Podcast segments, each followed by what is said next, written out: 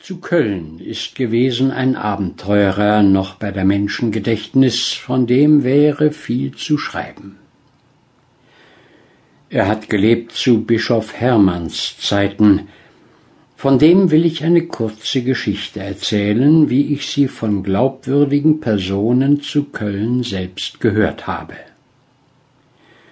Nach viel abenteuerlichen Reisen ist er einst auf zwei Meilen von Köln in ein Dorf und in ein Wirtshaus gekommen und hat Herberge zur Nacht begehrt.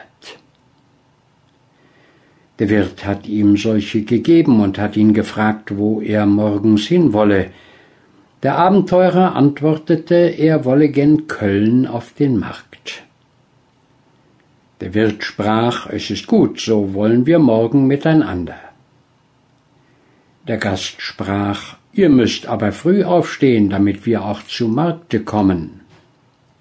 Der Wirt sprach, schau du nur zu und verschlaf dich nicht, denn ich werde früh auf sein.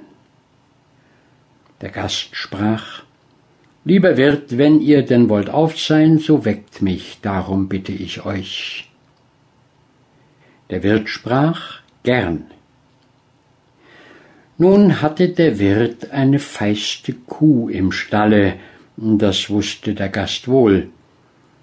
Und als nun der Gast, der Wirt und alles Volk im Hause war schlafen gegangen, da stand der Gast mit großer Stille wieder auf, nahm die Kuh aus dem Stalle und führte sie bei Nacht ein gut Teil Wegs auf Köln zu, und band sie an einen Baum, der stand seitwärts, damit sie der Wirt oder wer vorbeiginge nicht sehen könnte.